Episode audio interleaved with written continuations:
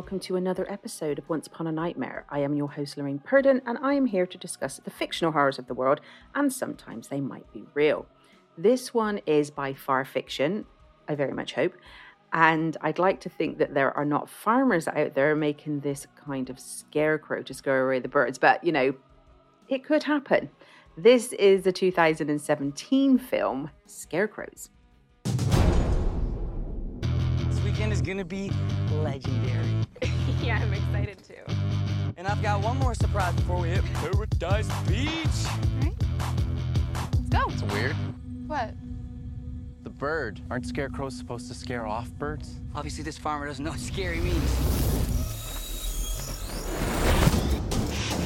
Ah! Someone took the car?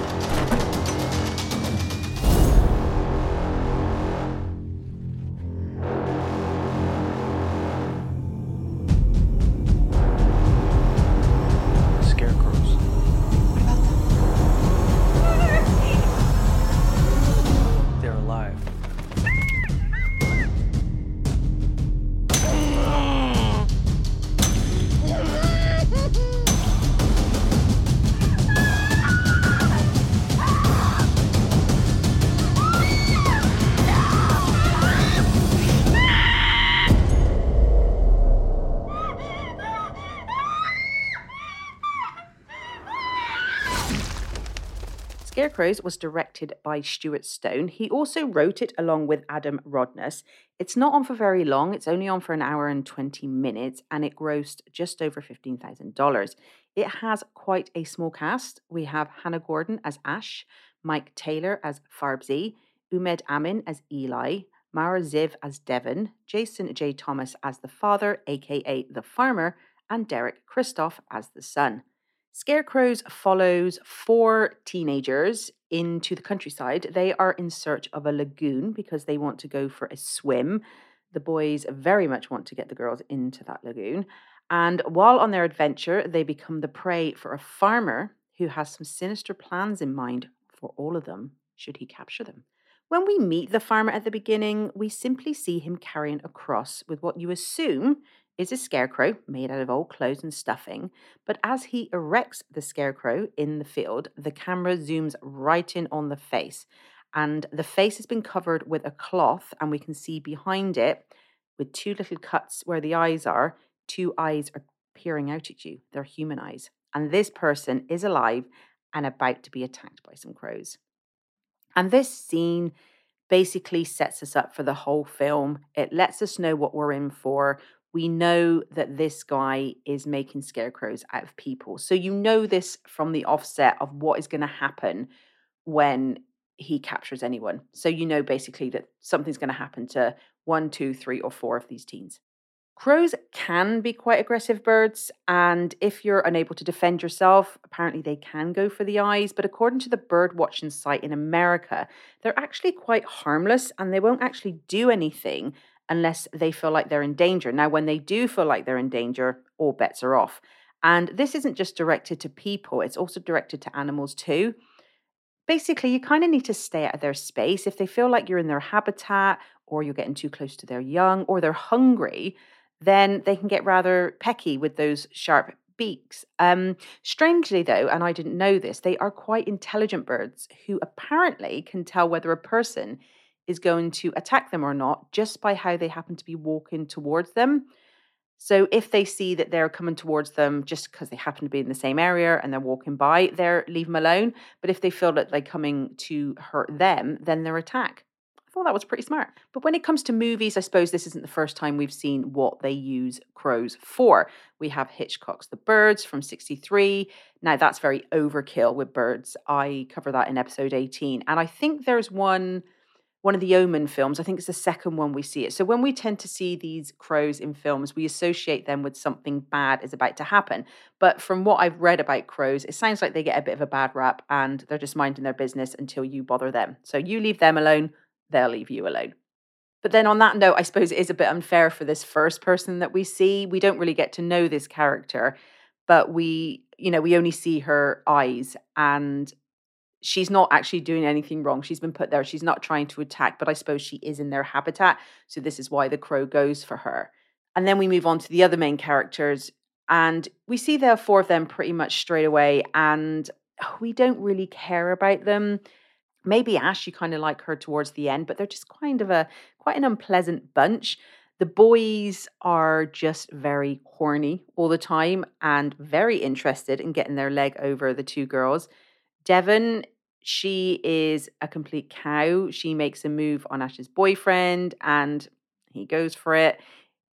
Just a few minutes before, he had promised her, you know, that he would be faithful when he goes off to university and he gave her a promise ring.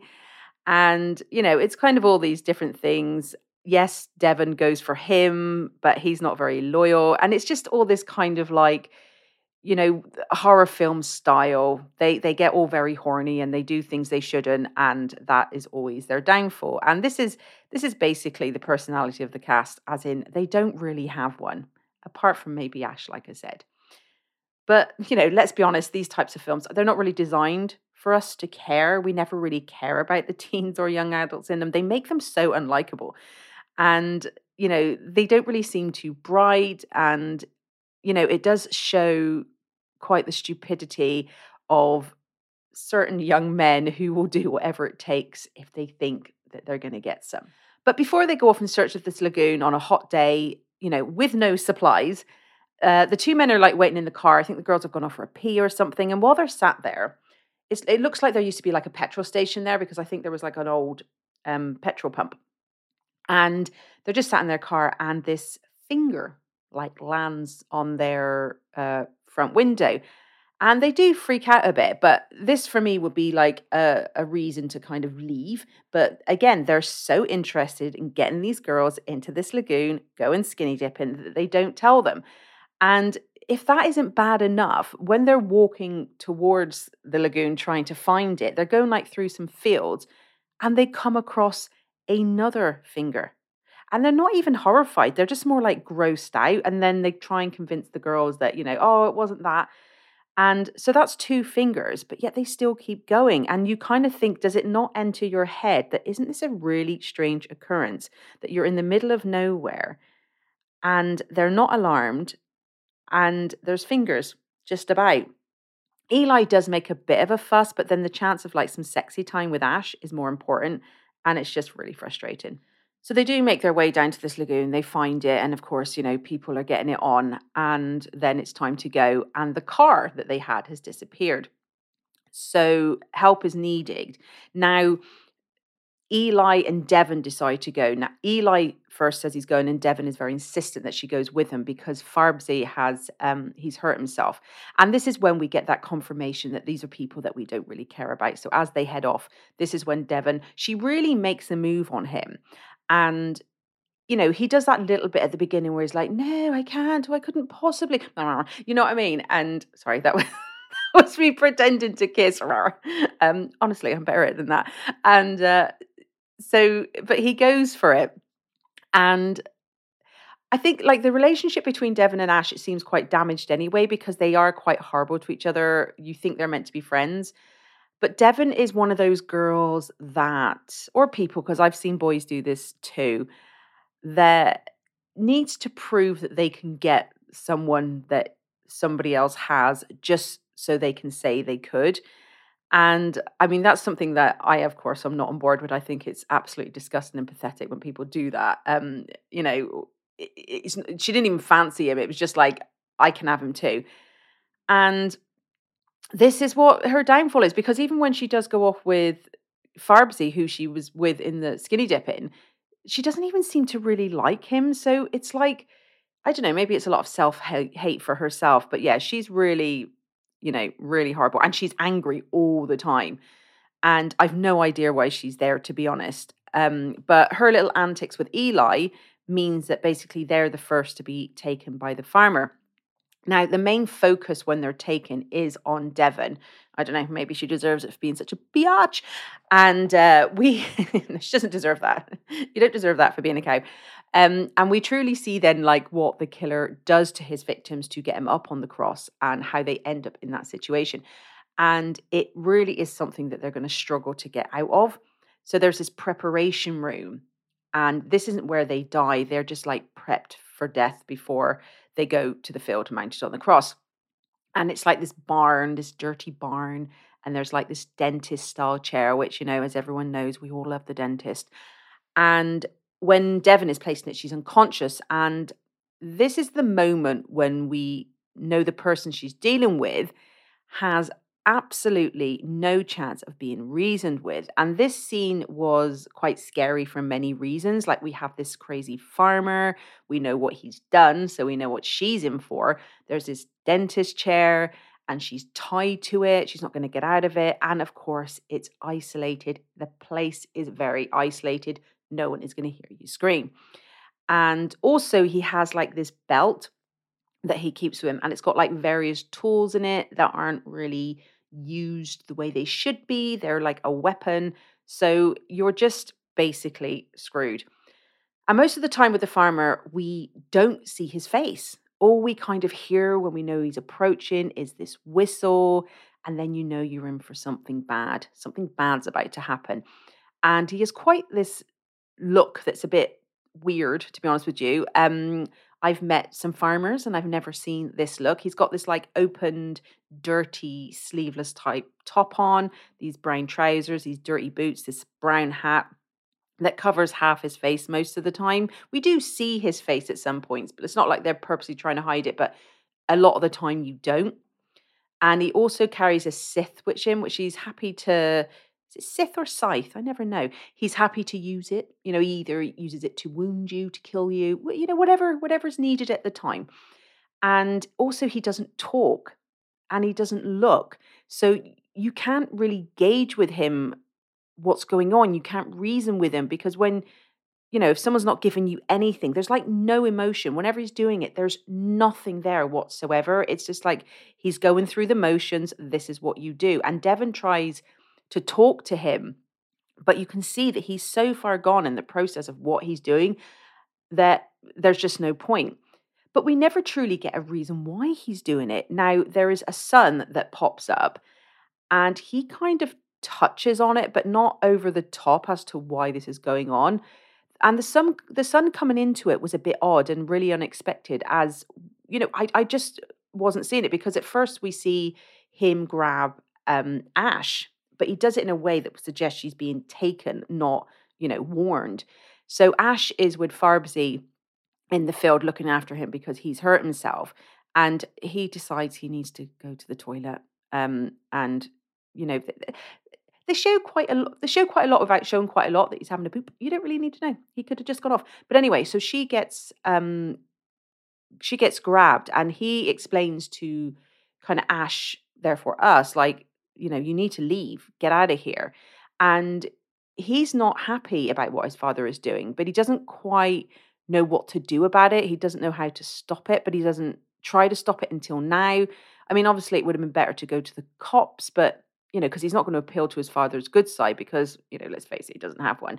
And from what he said, you get the impression that something happened to his mother slash the farmer's wife, on the land but the son's like it was an accident and it's time for all this to the to the end to end. So i think basically the farmer is doing something to these kids because they someone did something to someone he cares about.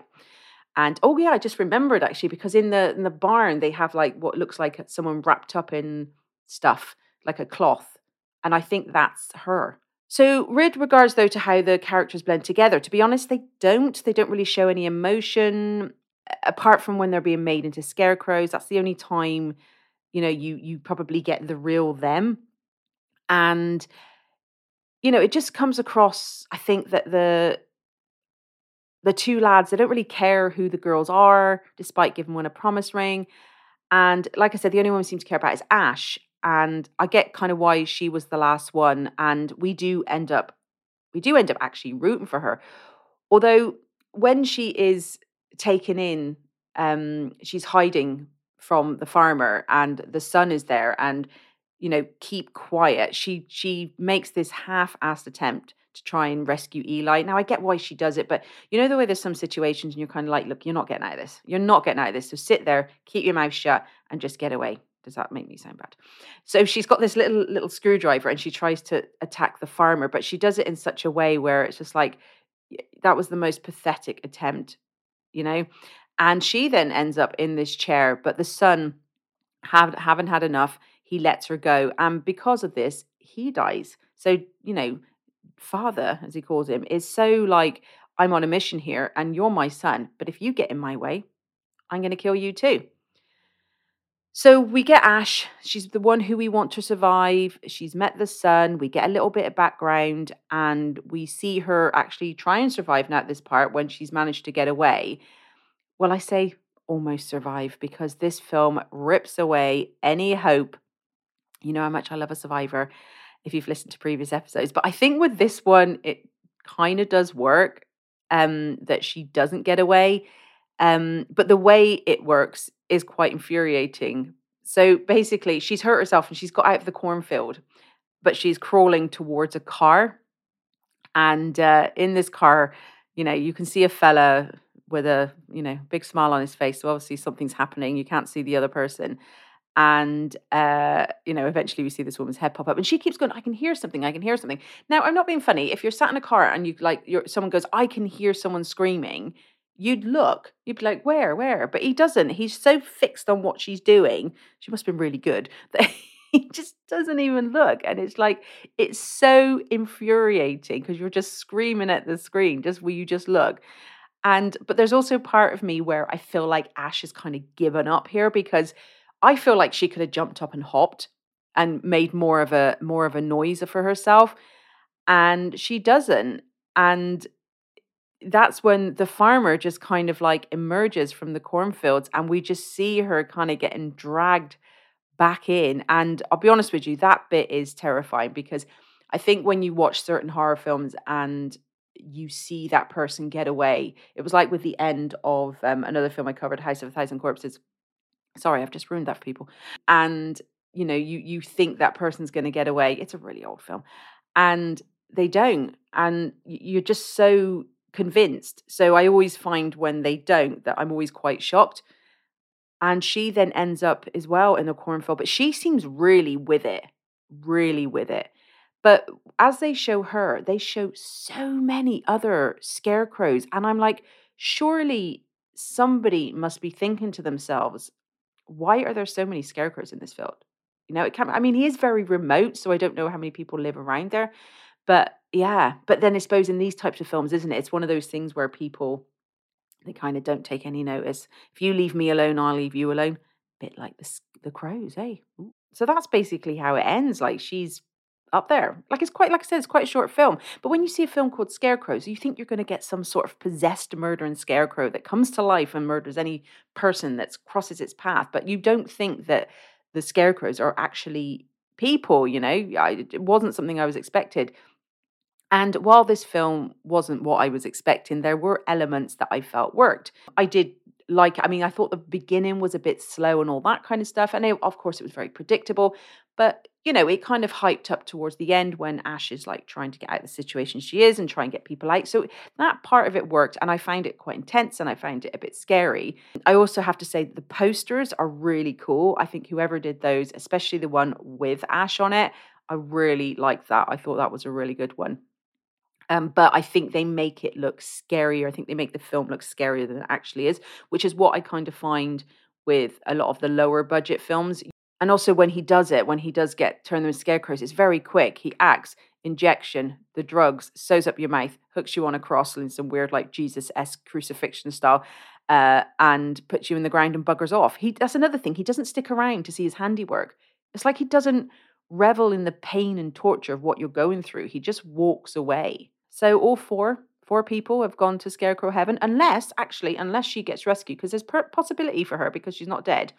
So maybe we have a Scarecrow two coming up. I haven't seen anything, but I think the way she is, there's possibility for her to survive. So uh, let's see. Oh, and don't forget to watch it until the end of the credits because they give you a little bit at the end of it. And that is my little take on Scarecrows. Handy film to watch. Just do it if you feel like something easy. And uh, yeah, stick with it because the last uh, like half an hour or so is definitely worth it. Um, but yeah, it is what it is. Don't take too much into it. Just it hangover, hangover uh, film maybe. Anyway, thanks for listening, and don't forget to rate and review on iTunes and Podchaser for updates, reviews, and behind the scenes. You can follow me on Instagram as Once Upon a Nightmare, and Facebook as Once Upon a Nightmare, and Twitter as a Nightmare Pod, or you can email me. And uh, yeah, I will chat to you again very soon. Bye.